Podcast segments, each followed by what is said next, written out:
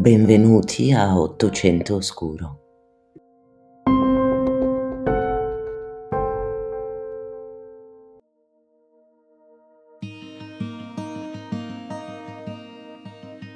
Tra il 1861 e il 1870 molte regioni del centro e del sud Italia appartenenti al regno delle due Sicilie prima dell'unità d'Italia, furono frequentemente teatro di attività brigantesche. In particolare nella regione della Maiella e nelle zone montuose circostanti che si estendono verso il Parco Nazionale d'Abruzzo, le incursioni erano all'ordine del giorno. Croce di Tola, Nunzio Tamburrini, Domenico Cannone, Primiano Marcucci, sono alcuni dei nomi più famosi di quel tempo tra i briganti.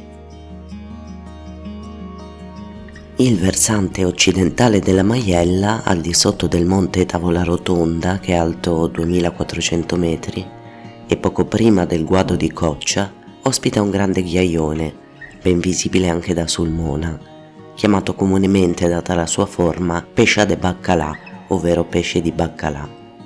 L'ambiente inizia a farsi selvaggio e inospitale e se si prosegue sulla cresta, che dalla Maielletta sale verso Monte Fucalone, che sta a oltre 2600 metri, il colpo d'occhio sull'orizzonte è incredibile, perché arriva fino alle coste dell'Adriatico.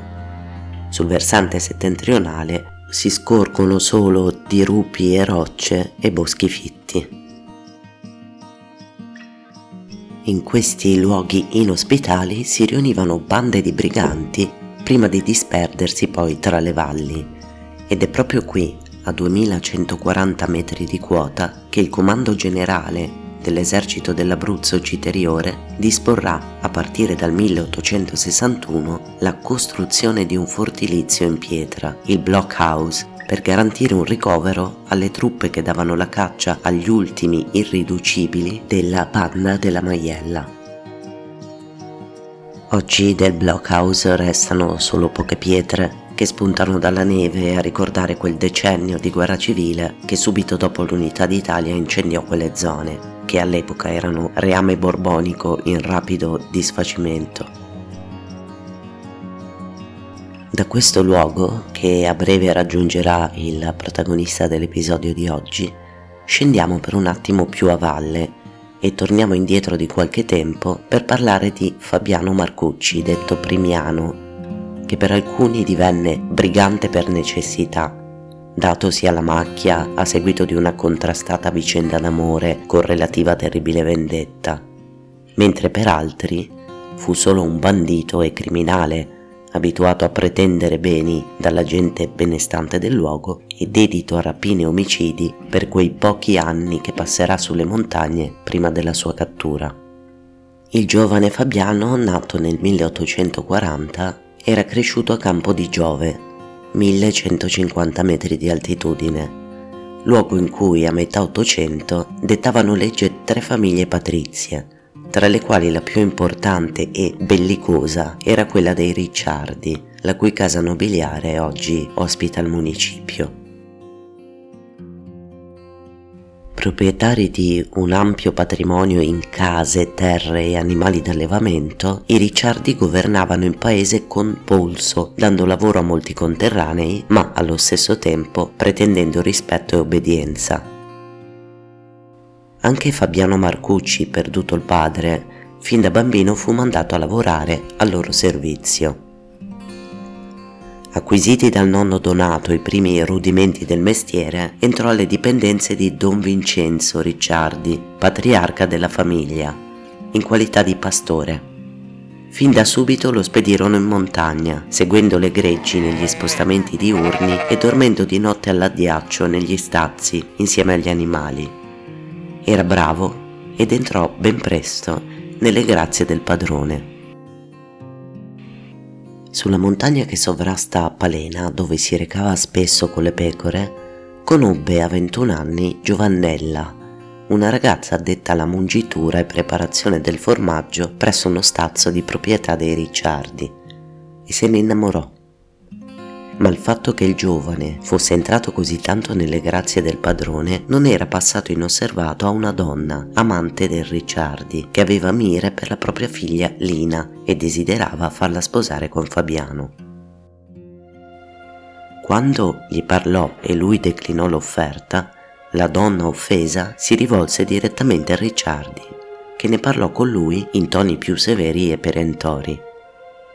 Anche a don Vincenzo Fabiano confermò il diniego e quell'affronto fu la miccia che scatenò gli avvenimenti successivi.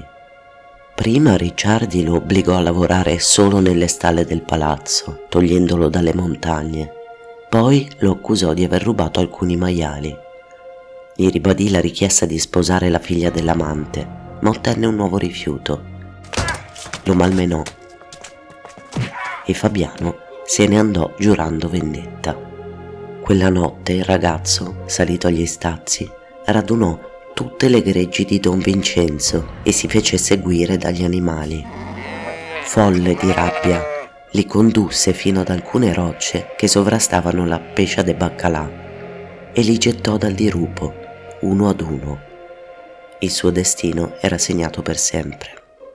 Si diede alla fuga era inverno e percorse in lungo e largo la montagna, attraverso boschi e valloni, sentendosi sempre braccato. Conosceva la montagna come le sue tasche, ma così lontano non si era mai spinto.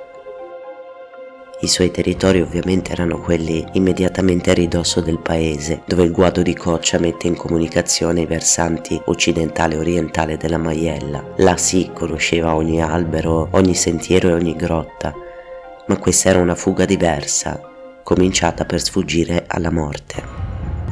Dopo aver vagato per alcuni giorni si imbatté e si accodò a una banda di briganti che agiva tra Molise e Puglia. Ben presto, grazie alla sua intraprendenza, ne divenne il capo indiscusso. Come tanti altri briganti, però, anche la sua sarà una strada senza ritorno dell'illusione di un riscatto sociale usando qualche fucile contro un esercito non resterà che un destino feroce a cui ben pochi riusciranno a sottrarsi. La maggior parte di loro finirà cadavere, con uomini e donne esposti nelle piazze a monito di popolazioni ancora irrequiete. Fabiano, detto Primiano, per quasi sei anni portò scompiglio nei paesi e nelle campagne, intorno alla Valpeligna, all'Alto Sangro, fino al Vastese. Tra un'azione e l'altra, la sua banda trovava sempre rifugio sui monti della Maiella, all'epoca ancora più irraggiungibili di quanto non lo siano oggi, e compì decine se non centinaia di delitti, sequestri, furti ed estorsioni ricercato dalle polizie di tre province, aveva una taglia sulla testa di ben 4.250 lire, una cifra esorbitante per l'epoca.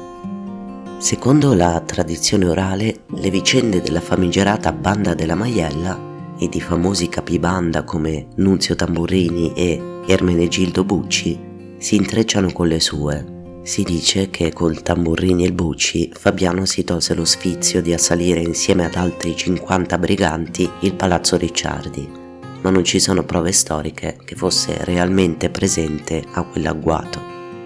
Un altro dei suoi noti crimini fu la vendetta contro un pastore, tale Gasparre, al quale aveva affidato il figlio avuto da Giovannella. Gaspare aveva il compito di proteggerlo e crescerlo insieme alla moglie e invece aveva ucciso il bambino, forse intimorito da eventuali ritorsioni, però continuando in ogni caso a incassare la rendita che Premiano gli passava periodicamente. Quando aveva scoperto il fatto, Premiano lo aveva raggiunto, lo aveva obbligato a disseppellire il figlioletto e poi aveva gettato vivo il pastore in un pentolone di siero bollente, affogandolo con le sue mani. La sua violentissima vita da brigante e bandito terminò nelle campagne intorno a Roma nel 1864. Aveva trovato rifugio in quella zona, sfruttando l'indifferenza o il beneplacito dello Stato pontificio, con l'idea di racimolare qualche soldo per poi partire per l'America in cerca di fortuna. Ma fu tradito da Nannina, sua amante di Velletri, che lo aveva venduto alle forze dell'ordine in cambio di una delle tante taglie che pendevano sul suo capo. Portato in tribunale, fra le prove che lo incastrarono durante i processi che si svolsero tra 64 e 65 spiccano due pizzini indirizzati a Gaetano Campanelli e Domenico Palumbo, due agiati proprietari terrieri e di allevamenti di Capracotta e Pesco Pennataro. Furono proprio loro a denunciarlo, consegnando questi due pizzini al pretore di Capracotta il cavalier Nicola Giovannitti l'11 agosto del 64. Su quello indirizzato a Gaetano Campanelli leggiamo Don Gaetano Campanelli, per la giornata degli 22 corrente mese mi manderete la somma di docati mille, vestiti due completi, per premura quattro camicie, sei calzette para sei, scarpe para quattro, sicari para otti, 6 cappelli di castoro, 3 fazzoletti di seta, 8 vino barile, 2 cagicavallo para 4, mortadelle para 10, pirisutto 2. Quello inviato a Domenico Palumbo è abbastanza simile. Don Domenico Palumbo, per la giornata degli 20 presente mese mi manderete la somma di docati 1000, vestiti 2, cappotti 2, camicie 6, calzette para 6, scarpe para 6, vino barili 2, prisutto 3, cagicavalli para 6, sicari paccotti 6. Le richieste fanno ovviamente pensare a una banda di almeno 6 uomini. Ci fu appunto il processo, durante il quale Marcucci confermò senza rimorso di avere ucciso qualche centinaio di persone venne condannato a morte, pena poi convertita in ergastolo. Sarà scarcerato nel 1911 dopo 45 anni di prigione per buona condotta. Tornò nel suo paese di origine, secondo alcuni ben accolto, secondo altri abbandonato da tutti, morendo nel 1918 in un ricovero per anziani all'Aquila.